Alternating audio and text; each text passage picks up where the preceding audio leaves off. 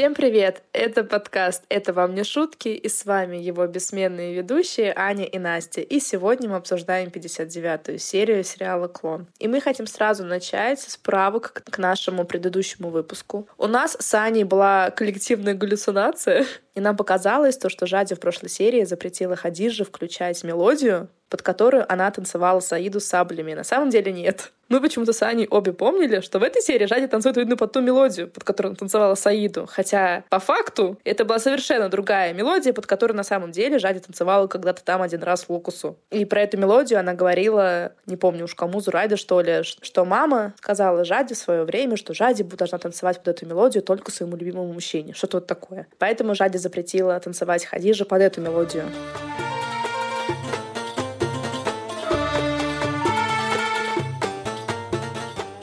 Правка номер two. Я в прошлом выпуске сказала, что Антинори, итальянского ученого, который занимается и занимался искусственным оплодотворением, осудили на 6,5 лет. Да, это правда так, но это было в 2020 году, а в 2022 году его уже вроде как оправдали. Опять же, я не могу ручаться точно, потому что я как-то очень путанно читала английские и итальянские источники. Потом будет правка на правку. Да, да. Ну, в общем, вроде как этого дяденьку, старичочка, уже на старость лет оправдали. Адвокат сказал, что он, он столько всего делал для науки, уж, пожалуйста, простите ему кражу яйцеклеток или что-то такое. Поэтому он, наверное, сейчас на свободе. Хотя он и был вроде на свободе. Он, по-моему, так и сидел по домашним арестам и даже не посидел за решеткой. Но я точно не знаю. Короче, не буду дальше себя закапывать. Просто знаете, что с антинори все не так однозначно. Правка номер три. Да откуда ж? А ты не читал наши комментарии? Нет. Ну, естественно. Наши комментарии в Телеграме читаю только я и общаюсь с подписчиками только я. Обратите внимание, и запомните, что если вам кто-то отвечает, от лица это вам не шутки, это именно я. Аня не принимает этого никакого участия. Вот так вот. Здесь такое давление. Хорошо, мы сидим по разные стороны экрана, и она не рядом со мной. Мне кажется, она бы меня еще и била. Аня перед записью сказала, что больше не будет со мной записываться. Она этому так рада. Мне кажется, только и ждет. Да, буду одна сама собой разговаривать. Я ведь такой интересный собеседник. Ну ладно, это шутка. Аня будет тут до конца этого подкаста. То есть еще пять лет. Четыре с половиной. Да я знаю Аню, она будет. На человек слова. Ладно, возвращаемся. Короче, Аня не читала комментарий. А между тем, наша подписчица Женя написала нам с тобой, почему Лидиана скукурузила такое лицо в прошлой серии. Так, так, так. Мы с тобой немножко запутались в последовательностью ее действий. Она, когда бежала навстречу этому парню, который на нее оглянулся и к которому приревновал Тавинью, специально перед этим парнем скорчила рожу, чтобы он из-за этой рожи на нее посмотрел и обернулся. А, это хитрый ход. Да, чтобы Тавинью увидел, что на нее смотрит мужчина и приревновал. Вот так вот. Ах, она коварщина. Да, и как Женя тоже в этом комментарии заметила, что Лидьяна потом говорила Маизе, что ей приходится применять всякие уловочки и трюки, чтобы Тавиню все время держать в тонусе. Вот так вот. Молодец. Короче, мы с Аней как обычно. Да мы сухари бесчувственные. Флиртовать не умеем. Два столба. На двоих не могли сообразить. Это, кстати, не первый раз. Были еще такие моменты, когда мы с Аней обсуждаем, обсуждаем, просто в упор не видя очевидного. И нам потом пишут, что, ну, как бы, тут вообще было все на поверхности. Мне кажется, как раз именно Женя нам еще раз и писала по поводу какой-то другой ситуации. Ну, вы нас поправляете, а то мы узколобые. Да, потому что мы с Аней очень давно дружим, и мне кажется, у нас э, одна из на двоих уже. То галлюцинируем коллективно, то вот не можем сообразить, что происходит вообще на экранах. И четвертое но не правка, а замечание просто. Другая наша подписчица Оля, она смотрит сериал параллельно с подкастом на испанском языке, то есть в испанской озвучке. И она сказала, что в прошлой серии Маиза сказала, что у Мел не стиль, а отсутствие стиля. Никакой распущенности там не было. Вот и все. А то наши переводчики решили сдраматизировать распущенность. На этом мы, наверное, заканчиваем наши правки, комментарии, извинения и косяки перечислять. Но но мы всегда рады открыто к вашим комментариям и к вашим замечаниям. И очень здорово, что вы нам пишете и нам указываете на это. И я думаю, что мы можем приступать уже к линиям. Да, Ань? Разрешаю. Ну и по традиции начинаю я, судя по всему. Потому что Аня думает, что длинные линии должна рассказывать я. Я не думаю, я знаю. Ну, не переживайте, у Ани будет там одна линия длиннее, чем все мои вместе взятых. Черт. И мы как раз начнем с нашей Мелзиньи. Мэл с Даловой обсуждают клонирование Долли. И опять же, спустя пять лет после клонирования потому что это они обсуждают, как будто бы это вот только вот сейчас произошло, и Далова видела всякие интервью э, с Вилмутом, человеком, который клонировал Доли, и она говорит то, что он, похоже, брат Альбьери, говорит всю такую же ересь, как и он, что он там клонировал какую-то овцу. И, конечно же, Далова в это не верит. Может быть, до Бразилии новости доходят очень долго. Иначе объяснений у меня других нет, почему они до сих пор Доли преподносят как сенсацию. Ну, кстати, знаешь, на самом деле, я пока вот писала конспект и смотрела серию, я поняла, почему так. Потому что в 96-м клонировали доли, и это, конечно, была такая большая новость, серьезный прорыв в науке. Но это было в 96 году. Почему действие сериала происходит в 2000-2001 году, а не в 96 А потому что Антинори как раз-таки начал говорить про клоны и взбудоражил весь научный мир заново с клонированием именно в 2000 году. И поэтому для того, чтобы сохранялся такой, наверное, резонанс про клонирование, и для того, чтобы сериал попал, так сказать, в струю и в повестку, события сделали в 2000 году. Мне, мне кажется, так. То есть они, получается, и современные новости обыграли. То, что там Антинори в 2000 году сказал, что он там почти клонировал людей. И как раз Альбьери тут у нас с клоном вылез. Звучит логично. И в то же время на самом деле клонированное животное существовало и существовало в 96 году. Мне кажется, поэтому. А то, что уж мы тут придираемся к временным рамкам, это уже наша проблема. Ну ладно, все, я опять отвлеклась, как обычно. Возвращаемся. Мел говорит Далве, что как бы нет причин не верить, потому что есть все фотодоказательства, есть научные статьи, в конце концов. Но Далва говорит, что все обман, все фальсификация. И тут она вспоминает, как 15 лет назад увидела фото маленького Диогу с Эдной. Мол, вон это все Альбьери сделал фотомонтаж. И поэтому все эти люди в телевизоре тоже делают фотомонтаж. 15 лет прошло, она все помнит эту фотографию несчастную. Вот злопамятная. Старая перечница. У нее все записано. Кто что кому должен, кто кому что показал и не показал, кто кому что сказал. Интересная у нее жизнь. Мэл не удалось продолжить эту великолепную дискуссию с Даловой, потому что ей позвонила Телминия и позвала ее в клуб. Мэл, конечно, сначала не хотела идти, но после долгих уговоров все-таки соглашается, потому что там будет Сесео, брат Талмини. Как мы помним, он ей очень нравится. Или она думает, что он ей нравится, или Талмини думает, что он ей нравится. Но сейчас выясним. Вот девочки в клубе. Играет музыка, которую мы с Аней не любим. Она навевает тоску. Мне вообще не нравится клубная музыка, потому что она не какая-то не динамичная, не ритмичная. И как вот душа вот не летит в пляс, да, скажи, Ань? Да, не, вообще ни на одну нужную волну не настраивает. Да, совсем. Но мы никому не навязываем наше мнение. Скромное. Мы с тобой старые перечницы, Ань. Согласна. Тут не поспоришь вообще. Но мне, кстати, никогда такая музыка не нравилась, даже когда мне было 20 лет. Мне надо, чтобы прям там Меладзе Валера запел как свою цыганку сэра, и все. И я пропала. Шутка. Или нет? Мне кажется, я себя сейчас состарила на 25 лет.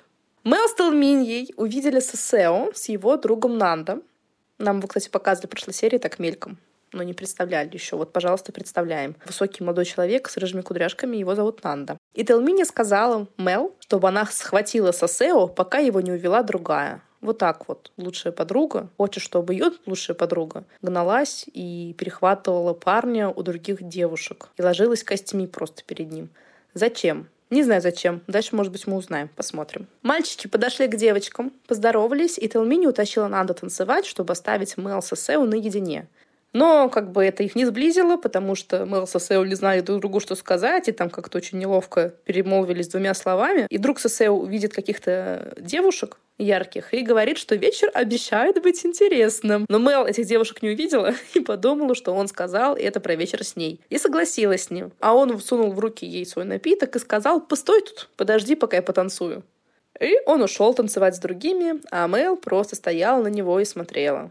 Тут хороши все не Мел. Мел я не буду осуждать, потому что молоденькая девочка, может быть, Асео ей правда нравится, может быть, она думает, что он ей нравится, но в первую очередь тут хороша Талминья. Как бы ты знаешь своего брата с детства, я так подозреваю. И ты знаешь, что Сосео парень видный, и Сосео пользуется популярностью у девушек. Мы это дальше просто тоже узнаем. Ну, мне кажется, по нему сразу по актеру видно. Они взяли на роль типичного красавчика модельной внешности. То есть очевидно, что он пользуется популярностью у девушек, и девушки пользуются популярностью у него. И Сосео находится сейчас в том возрасте, когда ему, скорее всего, неинтересны умненькие, хорошенькие девушки, которые могут там рассуждать о Сократе и говорить по-немецки. Ну, как Мел. Я почему-то уверена на сто процентов, что Сосео не выказывал никаких знаков внимания Мел. Никак не намекал ей, что вот он готов с ней встречаться и входить в серьезные отношения. Но почему-то Талмини по какой-то неизвестной нам причине уверена, что Мел должна хвататься за Сосео. Более того, Талмини осознает то, что за Сосео бегают девушки, и она говорит своей подруге отбивать Сосео у этих девушек. Чтобы что? Вот на что она надеется? Породниться с Ферасами или что? Выгодный династический брак? Она просто желает своей подруге счастья. Ну, каким-то очень странным образом, как по мне. Это, мне кажется, знаешь, в детстве так э, дети, может быть, и мечтали. Вот, ты моя подружка, а у меня есть брат, и если вы поженитесь, то мы будем все время вместе, будем сестренками. Типа такого. Но не уже не в таком возрасте, во-первых. Во-вторых, как бы очевидно, психотип Мел, потому что Талмини ее лучшая подруга, они дружат с детства. И, конечно же, Талмини знает там психотип своего брата и видит, как он себя ведет. Там явно Мел не в поле зрения его интересов. И это мы еще сто раз увидим в будущем, это я помню. А почему хорош Сосео? Чем хорош Сосео? Ну, не знаю, просто он хорош на внешность. Шутка. Что-то я какая-то сегодня такая озорная. Шутница, затейница. Сосео хорош тем, что он не эмпатичный. Но, с другой стороны, почему я его в этом виню, если я про него столько уже сказала до этого? что ему нет куда этой эмпатичности брать. Во всяком случае, может быть, в его сейчас возрасте. Я не знаю. Но он, наверное, должен понимать, что он нравится Мел, и даже хорошо, если вдруг он каким-то образом это не понимает. В любом случае, отдавать свой напиток молодой девушке и заставлять ее стоять и смотреть, как другие веселятся с твоим напитком, это как-то, мне кажется, не по-джентльменски. Тебе так не кажется? Ну, он увидел э, самочек, и все, и у него разум затмило. Он даже и не подумал про эту Мел. И вот этим он мне здесь не понравился. И Мел вот такая бедненькая наша стоит, чуть не плачет. Талмини увидела, бросила Нанду, подбежала к ней и начала ее отчитывать. Вот как ты тут так и будешь с этим стаканом стоять и не танцевать? И как ты вообще это допустила, что он убежал к другим девицам? Вот, Талминья, мозг, где мозг? Выключен. Почему у нее так горит эта идея, что ей нужно свести брата, мачо, мажора, со своей подружкой? И еще вот, не он должен добиваться Мел. Хотя никто, конечно, никого не должен добиваться в нормальном мире. Если кто-то кому-то не нравится, то это навсегда. Но в любом случае сводничеством заниматься неблагодарное дело, скажем так. Вот. А уж тем более говорить своей подруге, чтобы она добивалась твоего брата и распугивала там девушек. А что она должна делать? Просто, э, не знаю, встать перед этими девушками, заградить их, утащить его танцевать? Или вокруг ССС утереться и рядом с этими девушками? Это, получается, знаешь, паттерн поведения матери Талминьи и ССС, Лидьяна, которая вышла замуж за самого красивого мужчины на свете, ну, по ее мнению, и теперь спать не может из-за этого, постоянно ему звонит 24 на 7 и постоянно на измене и на нервах. И он морды бегает, корчит, глаза закатывает, чтобы потом они рискуют не выкатиться обратно. Вот до чего доводит отношения с таким красивым мужчиной. Подкаст «Это вам не шутки» не рекомендует вам вступать в отношения с красивыми мужчинами. Ну, Мэл ожидаемо сказала, что не хочет танцевать, как будто бы это ее выбор, и осталась стоять с этим несчастным бокалом. И, похоже, недолго она с ним стояла, потому что она довольно рано вернулась домой, и Лидиана еще была у Маизы. Мэл с ним поздоровалась, поднялась к себе. А Лидьяна доложила Маизе, что Тавинью нашел зал, который работает 24 часа в сутки, и он пока что еще на тренировке. И тут нам показывает Тавинью на беговой дорожке в окружении молодых девиц. И он им рассказывает, как он каждый день бегает по пляжу. Звонит его телефон. Он про себя говорит, черт, забыл выключить. И отвечает, Лидьяна спросила, с кем это он там, что там за шумы и голоса. Он сказал, что с тренером и только с тренером. И она сказала ему, я тебя люблю, скажи, что любишь меня тоже. И он как-то ответил сильно, больше гор. Ну, в общем, он сказал, что он ее любит, чтобы девушки, не дай бог, не подумали, что звонила жена. Потому что девушка, которая с ним рядом стояла, спросила его, кто тебе звонил, а он сказал, ох, это по работе. И девушка его спрашивает, а кем ты работаешь? Тавинью называл сначала почему-то не свою должность, а место. Сказал, что работает в импорте и экспорте продуктов. Каких непонятно. И он помощник Леонида Ферраса. И тут опять какая-то несостыковка. Может быть, нам неправильно переводят. Может быть, Оля посмотрит нашу подписчицу по-испански нам, и нас поправит. Точнее, переводчиков поправит. Какой помощник? Он же юрист. Я точно помню, что он юрист. Он, может, пока помощник, а потом юристом будет. Сейчас и Лабату почему-то помощник. Да, в принципе, странно. Я откуда-то помню, может, конечно, я выдумываю, что и Лабату, и Тавини юристы. Да все мы помним, что они юристы. Да, и, кстати, Лукас тоже учился на юриста, я помню. Вот. Какой помощник еще? Ну и тем более Тавиню точно будет заниматься юридическими всякими делами и проволочками. Непонятно, непонятно.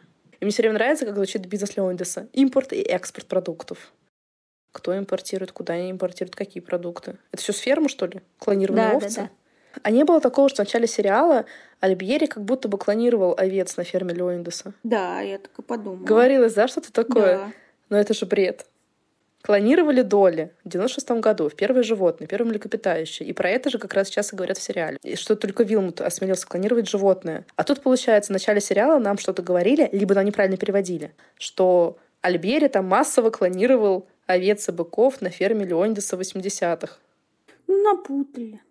Может быть, там имелось в виду, что он в пробирке выращивал? Ну, я так поняла, что подсаживал. там имелось в виду, что он делал вот ЭКО э, этим. Ну и ко, да, коровам. да, да. Откуда мне все это всплывает, я не знаю. Я держу кучу ненужной информации в своей голове, это просто ужасно. Нужное там просто не помещается. Завтра забудет, как чистить зубы. Потому что эту, эту информацию вытеснит знание о том, что Альберия к- делает эку коровам. П- Ладно, пока оставим Тавиню, может быть, потом еще узнаем, чем все-таки занимается Леонидас. А может, и не узнаем. На утро Телминия спрашивает Мел, почему она так рано ушла и не попрощалась. Ну, Мел, конечно же, соврала, что у нее болела голова. И Телмини опять начинает причитать, что Мел упускается Сео и расчищает дорогу всем этим девицам. Она меня уже этим достала в эту серию. И Мел, похоже, тоже, потому что Мел тут ей заявляет, что она даже не уверена, что ей нравится Сосео. А мне кажется, на самом деле так, он ей даже не нравится, просто Телмини всячески ей все эти годы компостировала мозг на предмет Сосео, и Мел за неимением там другого кандидата, другого варианта придумала себе, что ей нравится Сосео. Ну, потому что, да, он на самом деле красивый молодой человек, но, по идее, кроме вот этой красоты, у него ничего нет для Мел. Он явно не блещет умом и талантами, как и Телминья.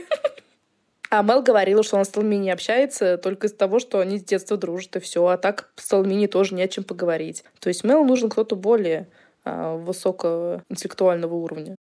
Ну, посмотрим, как дальше это будет все развиваться. А пока что на этом все с в этой серии. А Деуза пришла опять в танзал и высматривает Эдвалду. Но того почему-то снова нет. И она очень сильно расстроена этим фактом. А Луринда переживает за свою подругу и решила разведать у Кати, куда это пропал Эдвалду. И Кати ей выложил все карты на стол, говорит, что Эдвалду обхаживает женщину-вулкан. Луринде эти новости не понравились, и она решила ими сразу же поделиться со своей подругой и все доложила Деузе. Но как на это отреагировал Деуза, мы пока не знаем. А Эдвалда тем временем опять в цирке Без булочек. и говорит, что обожает женщину-вулкан, когда ее видит, у него перед глазами все плывет. А он, бедняга, ей обрывает телефон, но, похоже, та девушка Карла дала ему неверный номер. А как же он тогда обхаживает женщину-вулкан? Просто ходит каждый день на нее смотрит издалека. Да, и, и нервно сопит. И она должна почувствовать его вайб через весь зал. И вот, объявляют выход Адетти, той самой женщины-вулкан. А Эдвалдо аж весь разнервничался. Взбудоражился и перевозбудился. А за кулисами цирка у нас страсти. Там бешено целуются Карла, дочь Адетти, и Шанди. Нервно, быстро. Как будто заглатывает друг друга. Я еще серию, когда делаю конспект, смотрю на ускорение 2. И это, мне кажется, еще смешнее. За ними как-то неловко было наблюдать даже, да? Ну да, они друг другу просто там заглатывают, облизывают и вообще. фу. Еще у них такие диалоги максимально глупые, что ли, я бы даже сказала. Просто сидят друг на друга, таращатся, очень медленно разговаривают. Но, возможно, у меня к ним предвзятые отношения. Мне пока не нравятся эти герои. Ну и вот нацеловавшись, Шанди предлагает Карле уйти. Но та говорит, что ей нужно дождаться мать, потому что ей нужно взять у нее денег. Она от нее зависит. И Шанди ей обещает, что выиграет у Витора Белфора ради нее. Тоже мне такая лошадь.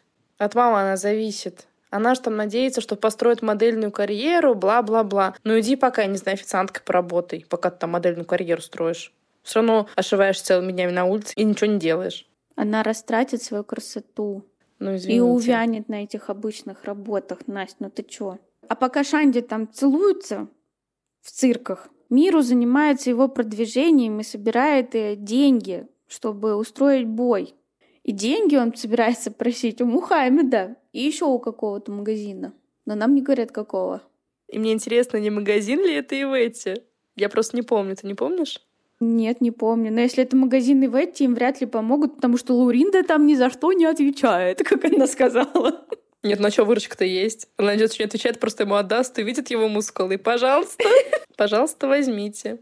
Ну просто, мне кажется, если упомянули еще какой-то магазин, наряду с магазином Мухаммеда, а в сериале фигурируют только два магазина, мне кажется, второй в эти. Ну, не знаю, посмотрим. И еще Миру хочет устроить женскую борьбу среди непрофессионалок чтобы привлечь э, спонсоров и собрать денег. И Карла вызвалась поучаствовать одной из этих девушек борцов, чтобы как раз подзаработать. Но Шанди категорически против. Ему это очень не понравилось. То есть работать борцом на ринге для нее норм, а нормальную работу найти она не хочет. Так она там считает, что она будет торговать лицом. Она привлечет так к себе спонсоров. Почти как модель. Ну, ясно, ясно все с ней. Миру его пытаются уговорить, но тот непреклонен, психует, встает и уходит из-за столика. Но Карлу и Миру такой исход событий, естественно, не устраивает. И Миру говорит Карле, что ты не переживай, я сейчас все решу и пойду договорюсь. Шанди на все согласится. И Миру пошел, значит, договариваться, но Шанди остается непреклонен. Он говорит, что Карла, его девушка, она не будет в таком участвовать. У них вообще-то все серьезно. Но Миру ему отвечает, что ну ты как бы все серьезно, ну ты давай будь по поспокойней, не преувеличивай. Но Шанди не понял этих намеков и сказал, что у них вообще-то все серьезно. И я так и не поняла, будет э, Карла участвовать э, в этих боях или не будет. Увидим, видимо, позже. Он тут еще сказал, что ему надоело, что на Карлу постоянно возносит всякую напраслину, а она очень хорошая девушка, у них на самом деле все серьезно. Ну и Миру там сказал, что я ничего такого, ничего такого не намекаю, не намекаю, все в порядке. Раз он тебе нравится так, раз ты так серьезно настроен, как бы твое дело, если она тебя устраивает. То есть нам тут дают понять, что Карла считается девушкой легкомысленной в этом районе, и это будет, кстати, не один раз подчеркиваться, даже в этой серии еще будет момент. То есть не сказать, что ее тут очень любят.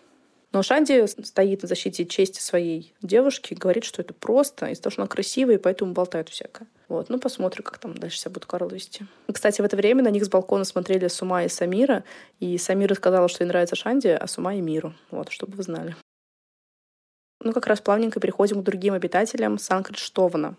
А как я говорила, с ума и Самира смотрели днем на миру с Шанди, вечером на кого-то они тоже там все смотрят таянно и радостно улыбаются, и непонятно даже на кого, потому что там никого нет. Но Амин, тем не менее, их засекает и говорит, что все расскажет папе, что они занимаются непотребствами. Начал их шантажировать и просит шоколад за то, что он будет держать рот на замке. Самире очень не понравился такой шантаж, что шоколад ей, судя по всему, жалко, но делать нечего. Гнев отца страшнее, и она отдает шоколад. Амин довольный уходит, и Самира начинает жаловаться Сумае, что просто ненавидит брата, и это самая ужасная вещь в мире — иметь брата, потому что все в этом доме для него.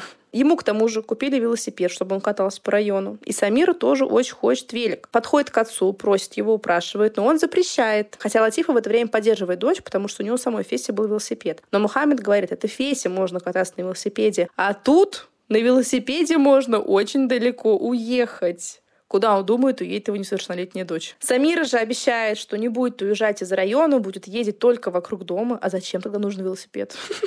чтобы ездить только вокруг дома на виду у Мухаммеда. Это ж скучно. Метр сюда, метр туда. Ну, либо на балконе стоять. А тут хотя бы на велосипеде еще поездить. Ну, хоть проветриться, да. Но она ему наобещала, отец все-таки смягчился и, похоже, купит все-таки велосипед. Но мы тоже не поняли, тоже все неоднозначно. Дети ушли, и Мухаммед жалуется Латифе, как же сложно тут, в Рио, воспитывать детей в традициях и в религии. Говорит, что иногда прям даже хочет из-за этого уехать в Фес. Так что ж ты не уезжаешь, уехал бы. Если вы за 20 лет не можете привыкнуть жить в Рио, зачем себя мучить тогда? Но, может быть, они себя не так и мучают. А ты заметил, он сидел, печатал в ноутбуке? Нет, ничего себе. То есть технологии дошли до лампы Аладдина. И у него, получается, больше нет работников, кроме него, я так понимаю. Но Латиф помогает. А кто идет там всю бухгалтерию, отчетность? Ну, сам, наверное. И работает, получается, без выходных, без проходных. Ну, вообще. Тут еще Мухаммед сказал Латифе, что он очень боится, что Самира станет похожа на Жади. Латиф, правда, его обняла, сказала, что сейчас уже и Жади стала на путь истины, и все у них хорошо. Поэтому Самире не грозит. Но ну, немного оставим Хамида и Латифа и посмотрим, чем занимаются другие жители района. В баре Дон и Жур тем временем небольшая потасовка. Пришел Рапазау, который из автосервиса выяснять, почему Дон Жур больше не отпускает ему еду и закрыл ему кредит. Жура на это очень злится, потому что до этого она приказала Базилию сходить к Рапазау и предупредить того, что если не закроет все свои долги, то кредита больше никакого не будет, и больше она не будет ему высылать а, его судочки с едой, с обедами. Но Базилио почему-то этого не сделал. И тут, вместо того, чтобы требовать деньги с Рапазау, напрямую Дону Жура и Рапазау надавали лещей Базилио. Конфликт исчерпан. В это время к ним подходит Карла и просит килограмм сахара. И тоже в кредит. Все живут в кредит в этом районе. Жур на нее так неодобрительно смотрит и предупреждает, что уже пора платить долги и передай своей матери. И Доне Журе все равно, что Карла является девушкой Шанди. Она это не посмотрит. Но вот я говорю, тут как раз понимаем то, что все как-то к Карле относятся очень скептически. Может быть, правда, завидуют ее красоте, я не знаю, потому что Рапазау, судя по всему, Карлу очень нравится, потому что он ее окинул очень хищным взглядом. Так она ему в ответ тоже улыбнулась. Она этот взгляд поймала. Очаровывает всех мужчин района. Тому женщины слухи распускают. Ну, может быть, да. Потому что Журут все это заметила, давала лещей уже и Рапазау, чтобы он не смотрел на Карла. Говорит, что пока Карла девушка ее сына, то она требует уважения к ней. А потом, потом, это ее уже не касается. То есть Дона Жура тоже не верит в серьезность намерений Шанди в отношении Карла. И тут в бар под музыку заходит наша новая героиня Донна Наэмия. Очень красивая женщина средних лет, на каблуках, в желтой блузочке в обтяжку и в юбке карандаш. Рапазау теперь уставился на нее, у него глаза все время блуждают с одного женского тела на другое, и сказал, что Дона Наэми не теряет формы. Дона Жура ответила, что это называется красотой. А Наэми хотела поговорить о чем-то с Рапазао. Причем, знаешь, мне показалось чем-то незаконным. Да, она так ему томно намекнула выйти. Да, подомигнула, намекнула. Она вышла из бара, а Рапазао где-то исчез по дороге. И ее тут же прихватил Мухаммед и утащил в магазин. Это, это с балкона увидела Латифа и очень обеспокоилась. Пожаловалась Самире, и та велела срочно бежать в магазин, отвадить эту женщину. А тем временем внизу в магазине вот что происходит. Добро пожаловать, Донна Наэми. Вы принесли свет в мой магазин. Боже, какой вежливый мужчина. Он без ума от меня. Влюбился с первого взгляда. Сеньор Мухаммед. Что вы желаете купить в волшебной лампе? Стоит только пожелать, и Мохаммед достанет все. Правда, сеньор Мохаммед, правда? Донна Наэми. Зачем это Донна? Зовите меня Ноэми. Мы с вами соседи. В другой жизни, наверное, я была арабкой. Меня так привлекает все арабское, как только взгляну на что-то арабское, по мне волна проходит. Понимаете? Дорогой? Латифа, это наша соседка. Иди сюда. Иди. Очень приятно. Я жена Мухаммеда. Жена. Женат. Латифа. Получается, Наэми в этом видео поздоровалась с Латифой, и на словах «я жена Мухаммеда» руку так от нее сразу убрала, как-то брезгливо. И под нос себе сказала «женат». Расстроилась. Но расстроилась, не расстроилась. Потом она вернулась к Мухаммеду, когда он был один, со своей визиткой. И сказала, что она профессиональная массажистка, не то, что там все остальные шарлатаны. Она на самом деле делает хороший профессиональный массаж. И говорит ему, называйте меня просто Наэми. Но Мухаммед рад назвать ее просто Наэми. Но тут их перебивает Амин на велосипеде и просит Бахур. Наэми поняла, что нечего ловить среди детей, попрощалась томно с Мухаммедом и ушла в бар к Доне Журе. Мухаммед же там весь поплыл и вслед на Эми смотрел, и глаз отвести не мог. И Амин тут выдает, что ему на самом деле не нужен никакой бахур. Его послала мать смотреть, нет ли тут женщин, не совершается ли тут всякий грех. И Мухаммед ему говорит, что? А где грех? А где сейчас женщина? Ты что, видишь тут женщин? Тут нет женщин. Наэми смотрит на Мухаммеда и говорит Журе, что Мухаммед в нее влюблен, потому что он ей сказал, что она принесла свет в его дом. Говорит, что давно не слышала таких слов. Это как мало женщине надо. Засиделась она в дамках. Ну, посмотрим, как будут развиваться отношения и не отношения Наэми с Мухаммедом уже в следующих сериях, потому что про жителей Сан-Криштована в этой серии больше не будет. И мы перемещаемся в другую неизвестную нам часть Рио, где у нас обитают Деузы и Лауринда. Деуза радостная прибегает в магазин Ветти и сообщает, что Массини получил весточку от Лео, что тот в Рио. Но где именно, никто не знает. И как мне интересно проходил обмен этими весточками. То есть, получается, он не сказал... Во-первых, он своего адреса не оставил по какой-то причине. Ну, наверное, потому что у него нет адреса. Мост — это не адрес. Он, наверное, не знает то, что Деуза уехал в Рио. Скорее всего, да. Я просто не понимаю, как это все дело происходило. Неужели нельзя с ним по братку связаться? Или нельзя было в то время, как связывался он с ней, ему сказать? Ну, все, может, это не по телефону было. Короче, не ясно. Может, он с голубями отправил весточку. Телеграмму бросил, и все. Не переживайте, я жив. Я в Рио. Ну да. А в, в чем проблема указать свой адрес? Ну, мы с Лео познакомимся. Не слава богу, что не так скоро. И поймем, в чем проблема.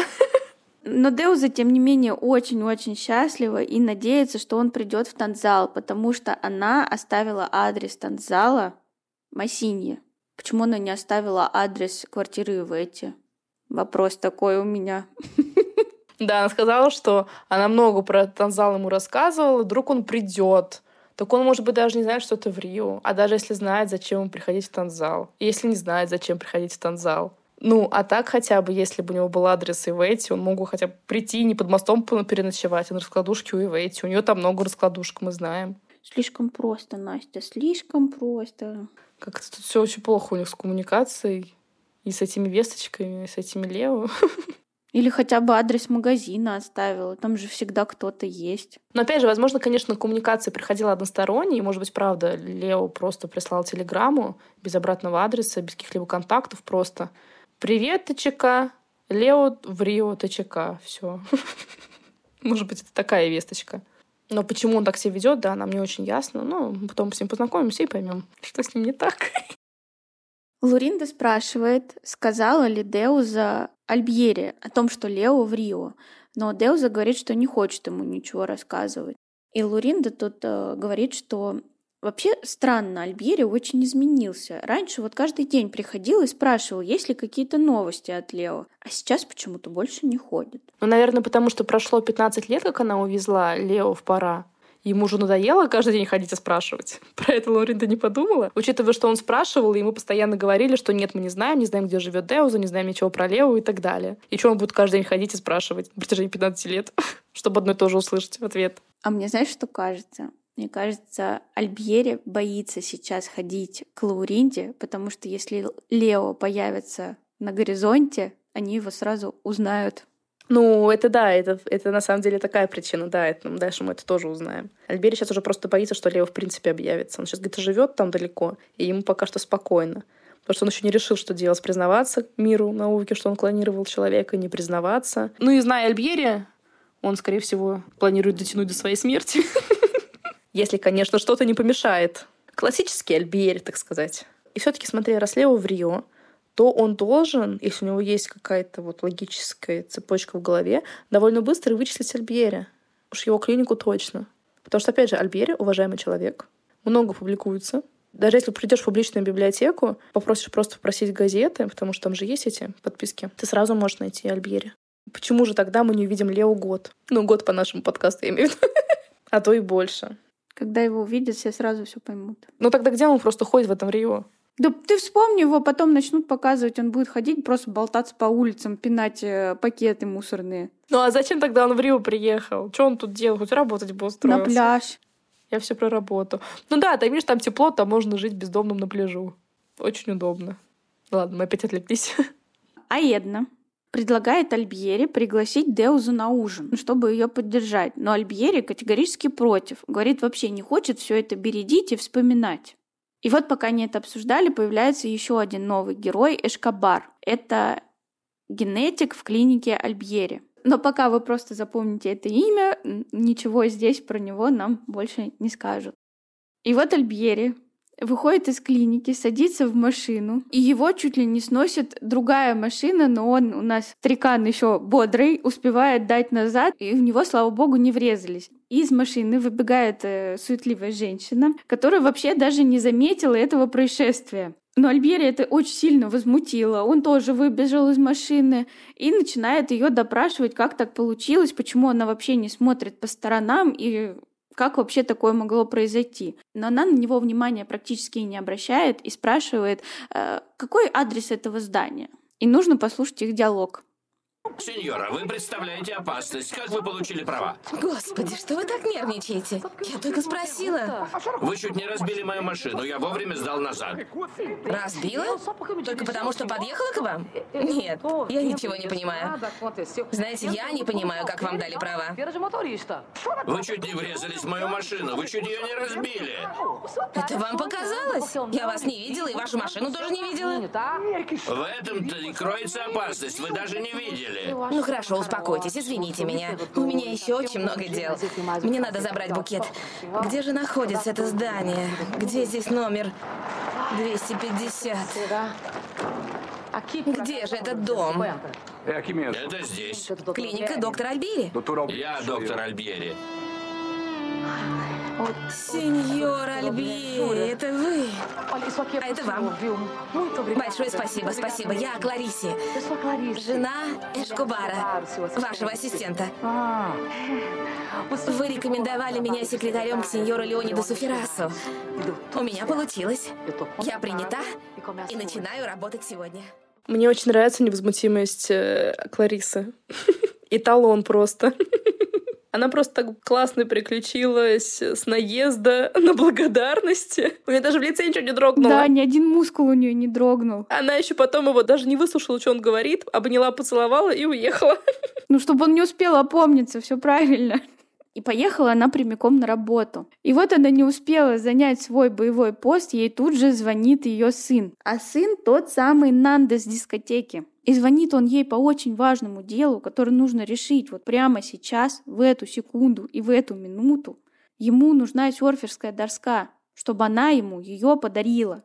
И она должна прямо сейчас, видимо, дать ему денег и куда-то приехать. Но Клариса его слушать не хочет. Она ему говорит, что вообще-то я на работе, позвони своему отцу и с ним разбирайся. Чего ты меня-то дергаешь? На что Нанда как настоящий хороший сын, я ответил, что его мать эгоистка. А все это время к ресепшену пытался пробиться Лобату. Туда-сюда ходил, вот это ждал, когда Кларисе закончит свой важный разговор. Бедняга не дождался и в какой-то момент все-таки психанул и ушел. Ананда не успокаивается и продолжает долбить мать и говорит ей, что зайдет к ней на работу, потому что это очень важный вопрос. Но она ему запретила. Клариса решила все-таки закончить этот разговор, наорала на сына и бросила трубку. А в это время Лобату решил позвонить. Она взяла трубку, потому что решила, что это звонит опять Нанду. Рявкнула в трубку, что вообще-то разговор закончен, и бросила трубку. Лобату вышел из своего кабинета, подошел к ней и говорит, «Э, у вас все ли хорошо? И вообще, где отчет? Кларисе тут снова проявила чудеса перевоплощения, улыбнулась ему и, как ни в чем не бывало, сказала, да, все в порядке, вот отчет. Настоящий секретарша, молодец. Да, нам не нравится. Я помню, что нам не нравился весь сериал. Но мы не уходим из офиса, мы остаемся все здесь, потому что тут решаются большие вопросики. Лабату сообщает Леонидусу, что бизнесмен из Марокко хочет начать строить гостиницу в районе Тижука, и нужно срочно с ним заключить контракт. Какой? На что? Непонятно. Просто контракт. Лукас ничего не хочет слышать про Восток, и поэтому поручил заниматься этим Лабату. И всегда поручает, если дело когда-то касается Востока. Вот так вот. Лабату узнал даже фамилию владельца бизнеса, который будет строить гостиницу, чтобы заключить контракт. А для этого только фамилия нужна. А что еще? Что тебе еще надо? Он просто так выразился. Я узнал фамилию, чтобы заключить контракт. Мне кажется, нужно что-то побольше этого. Леонидас же, в свою очередь, обрадовался, с одной стороны, что в Бразилию приезжает такой крупный бизнесмен, но с другой стороны, опять начал возмущаться Лукасом, что вот нет у него лидерских качеств, как у Диогу, а раз нет таких качеств, то уж мог бы, наверное, в себе их развить. Делов-то. Отстань уже от Лукаса, ему уже 40 лет, господи. Ничего он в себе не разовьет. Да и не надо ему это. Лопату решил завершить эту тираду и перевел тему на Ивете. И тут мы узнаем несколько подробностей о ее жизни. У меня есть новости об Ивете. Последнее, что мне рассказали, что она в Майами. Стала там организатором торжеств. И что она заработала кучу денег. Да. Последнее сообщение об Ивете заключается в том, что она вышла замуж за хозяина казино в Лас-Вегасе. А мне плевать. Так она все-таки в Майами или в Лас-Вегасе? А, либо она замуж вышла, наверное, в церкви с Элвисом Пресли в Лас-Вегасе, а потом переехала с мужем в Майами. Так что ли? И успела уже там разбогатеть. Значит, наверное, она все-таки на самом деле уже несколько лет там. Ну, посмотрим, вернется ли и в эти в сериал. Позже в кабинете заседает та же парочка, но еще и Ставинью, еще с одним помощником Леонида Ферраса. Лобату сказал, что разузнал все про этих арабов, которые приезжают в Рио, и главный у них Саид Рашид. Ни Тавинью, ни Леонидас не знают никакого Рашида, и Лобату говорит, что он разбогател Марокко на ткацкой отрасли. То есть это наш Саид разбогател или какой-то другой Саид? Наш, наш. Посмотрим, пока мы этого не знаем. Потому что, мне кажется, на самом деле Саид Рашид — это довольно распространенное имя в, в арабских странах. Это как Ваня Иванов, нет? Сколько там этих Рашидов-то ходит? Кто знает. Тавинью говорит, что, судя по отчетам, Саид приезжает в конце месяца. Это так и в отчетах написано? И в каких отчетах это пишут? И Леонида сказал, что хочет с ним познакомиться. Лобату в коридоре пытался донести информацию о такой выгодной сделке Лукусу, но не говоря имен, не называя, что это Саид Рашид. Лукас не заинтересован и не хочет в этом во всем участвовать, потому что от Востока сердечко у него болит. Но оставим Лукаса, и я все равно интересуюсь и не понимаю, какой контракт хотят заключать Феррасы с Саидом. На предмет чего? Поставлять в гостиницу продукты питания. Типа такого, да? М-м, ресторана. Да. А помнишь, Саид, получается, лет 10 назад, 12, как раз хотел открывать, по-моему, рестораны при гостиницах. Вот. И советовался с Али. Чем там дело кончилось? Подумал, что рестораны это мелко. Ну, то есть тогда он, думаешь, не вложился в этот бизнес? Я просто что-то не помню, упустила эту нить. Там просто сказали то, что вот я хочу э, вложиться в такой-то бизнес. И все, вот вкинули одно предложение, и только спустя 10 серий нам выдали, что Саид вот. У него уже не ресторан, он уже хочет гостиницу. А то так, если бы у него были рестораны, он бы мог у ресторанов заказывать еду своих на свой другой бизнес в гостиницу. По-моему, я уже говорила про эту схему в этом подкасте. Все циклично, все повторяется. Ну, как раз давайте и перенесем все в Марокко и посмотрим, что происходит там. Какие у них там планы насчет гостиничного бизнеса? А там наш великий воротила бизнеса Саид с дочерью на коленях говорит, что не обменяет свою Хадиженьку даже на 10 сыновей. И Хадижа попросила отца сказать то же самое, только тете Назире, а то она не верит. И побежала, видимо, рассказывать это Назире. А как Назира общается с Хадижей? Вот, Хадижа, если бы у твоего отца были сыновья, он бы тебя сразу выставил на Медину. Или что? Как происходят эти диалоги, из которых Хадижа делает вывод, что Назира не верит? Что Хадижа отцу дороже, чем сыновья, которых нет. Ты, Хадижа, конечно, молодец, но вот был бы сынок, был бы получше. Да. Мне кажется, Жаде нужно лучше следить за общением Хадижи со всякими назирами. Но Жаде не до этого, она у нас вышивает. Мы ее как-то видели с метлой в руках, а теперь с иголкой. И больше не увидим такого никогда. Ни с иголкой, ни с метлой. И вот Хадижа убежала, и Саид решил сообщить Жаде одну важную новость. Он ей говорит, что решил строить сеть гостиниц, и начнет он с Рио. И Жаде поедет вместе с ним. Он хочет, чтобы она была рядом. Жаде, конечно, при упоминании Рио изменилась вся в лице, ее там перекосило. Но она смогла сдержать эмоцию. Ну вот прям свет клином сошелся на этом Рио. Правда, почему они именно в Рио решили начать строить гостиницы? Это же мировая сеть. Нам подчеркивалось. Может, налоги низкие? Позже Жади рассказывает об этом Зарайде и говорит, что не хочет возвращаться в Рио. Зарайда ей говорит не из-за Лукаса ли? Ты что-то знаешь о нем? И Жади ей говорит, нет, я ничего про него не слышала все эти годы. И вообще ей больно вспоминать это все, и она не хочет про это даже думать. То есть, получается, газеты больше из Рио не доходят до Али? Да, больше их никто не выписывает. Отказался от подписки. Правильно сделал. И, наверное, очень дорого. И вообще Жади тут выдает, что так не было предначертано, и это не Мактуб. И так не должно было быть. Это она, получается, имеет в виду то, что не должно было быть, что она останется Да. с Лукасом, да? Да. Мгм. Она про это говорит все.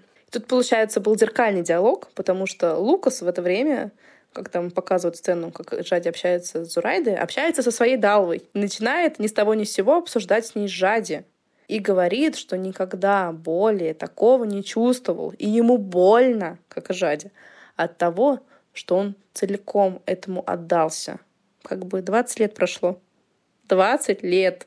А он там все страдает и переживает, как он тогда, в свои там 20 лет, 19, отдался чувству, влюбившись в юную девушку с первого взгляда. Ну, сколько можно? Сколько можно и из пустого в порожнее переливать? А ты обратил внимание, как он сказал, то, что таким смелым и решительным он больше не был никогда в жизни. Нет! Такого, как тогда, он больше никогда не сможет сделать. А что, я стесняюсь спросить, он сделал? Ну, наверное, когда приехал на свадьбу Жади с Саидом и бегал там в женском платье, я не знаю, что он сделал. Или, может быть, когда он Жади не забрал несколько раз чемоданами с пляжа? Решительно не забрал. Смело не забрал. Я не знаю. Но это смешно, это очень смешно. Слушай, ну, может быть, сейчас все еще хуже, понимаешь? Может быть. Сейчас у него уже, кстати, 20 лет, и Леондес ему плешь проел со своим там «ты не как Диогу, научись быть как Диогу». И Маиза его там подбешивает, любви никакой нет. И он там совсем у нас расклеился. У него там уже может быть депрессия давно-давно, и таблетки пора пить. Поэтому вполне возможно, что он себя не чувствует таким смелым решительным. Но ты еще знаешь, как воспоминания трансформируются со временем. Они же меняются, изменяются даже. Возможно, какие-то ложные бывают, подтасовываются в нашу память. И тебе вот кажется, что вот раньше я была там, более авантюристкой, и раньше я была более умной, раньше я лучше воспринимала информацию и так далее. И он тоже думает, что вот раньше я был более смелым и решительным. А на самом деле нет, Лукас. Ты всегда был ни туда, ни сюда.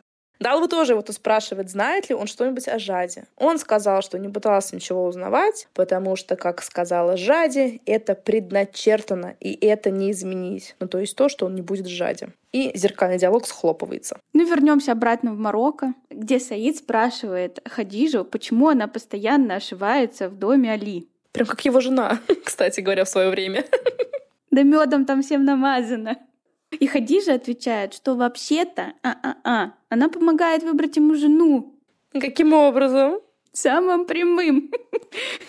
Назира ей в этот момент подмигивает и говорит, что Хадижа выберет самую лучшую. Да, и тут еще Хадижа сказала, что когда придет время, Али ей выберет хорошую партию. Как он подобрал мужа для мамы, самого лучшего на свете Саида. И тут, получается, на разный лад начала Назира говорить, что Саид самый замечательный, великолепный муж на свете, и Хадижа ей вторит. И Саид тут сообщает про между делом, что Бразилия вообще-то уже вышла с ним в контакт. И потенциальный партнер никто иной, как Леонидас Феррас.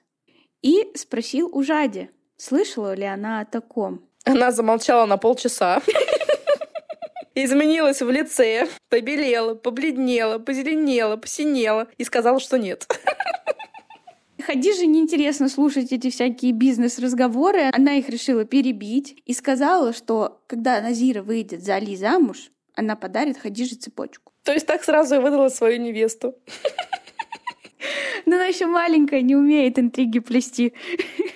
Напускал, напускал тут туман. Тут хоп, Назир мне подарит цепочку за то, что я сведу с Али. И она ради цепочки готова услужить Назире или что? Но она ее любит. Думаешь, да? Думаю, а мне кажется, да. за цепочку. Я смотрю на нее, она так вся в цепочках на голове, на руках, на шее, везде эти цепочки. Назира предсказала ей, что двойную подарит. И Хадижа пришла в еще больший восторг. Поэтому я не была бы так уверена, что не цепочка движет ее мотивацию выдать Назиру замуж за Али. А Жади бедняги подурнела, и она ушла в спальню. Но никто особо на нее не обратил внимания. Саид ушел по делам, а Назира с Хадижей намылились к Али. Назира ей сказала, что мы сейчас пойдем в дом Али, и ты скажешь Зурайде, что по ней соскучилась. То есть, получается, на самом деле Хадижа не соскучилась по Зурайде, и Назира заставляет ее врать. Но Хадижа рада выслуживаться ради цепочки. Я считаю, она старается ради Назиры. Я надеюсь, что она не такая меркантильная девочка. А Жади пришла в спальню, уселась напротив зеркала, сидит, смотрит на себя, страдает и плачет. Хадижа спустилась э, в комнату и увидела там мать в непонятном состоянии, но промолчала и просто ушла. Потому что ей важнее сейчас выдать Назиру замуж за Али и получить цепочку. Ну, Ань. Подумаешь, мать там рыдает, сидит перед зеркалом, смотрит на себя, умывается слезами. Ничего страшного, подождет. Ну вот, а Хадиж наша.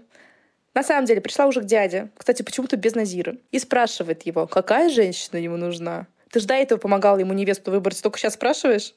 Интересная девочка. Давайте послушаем, какая женщина нужна Али. Что вы считаете самым достойным в женщине, дядя? Самым достойным в женщине? Дай подумать. Женщина должна быть тихая, спокойная, религиозная, сговорчивая, которая опускает глаза в присутствии мужчины, которая молчит, если мужчина говорит. Это очень достойная женщина, но я таких не знаю. Вы узнаете. Узнаете. Подождите, я сейчас приду.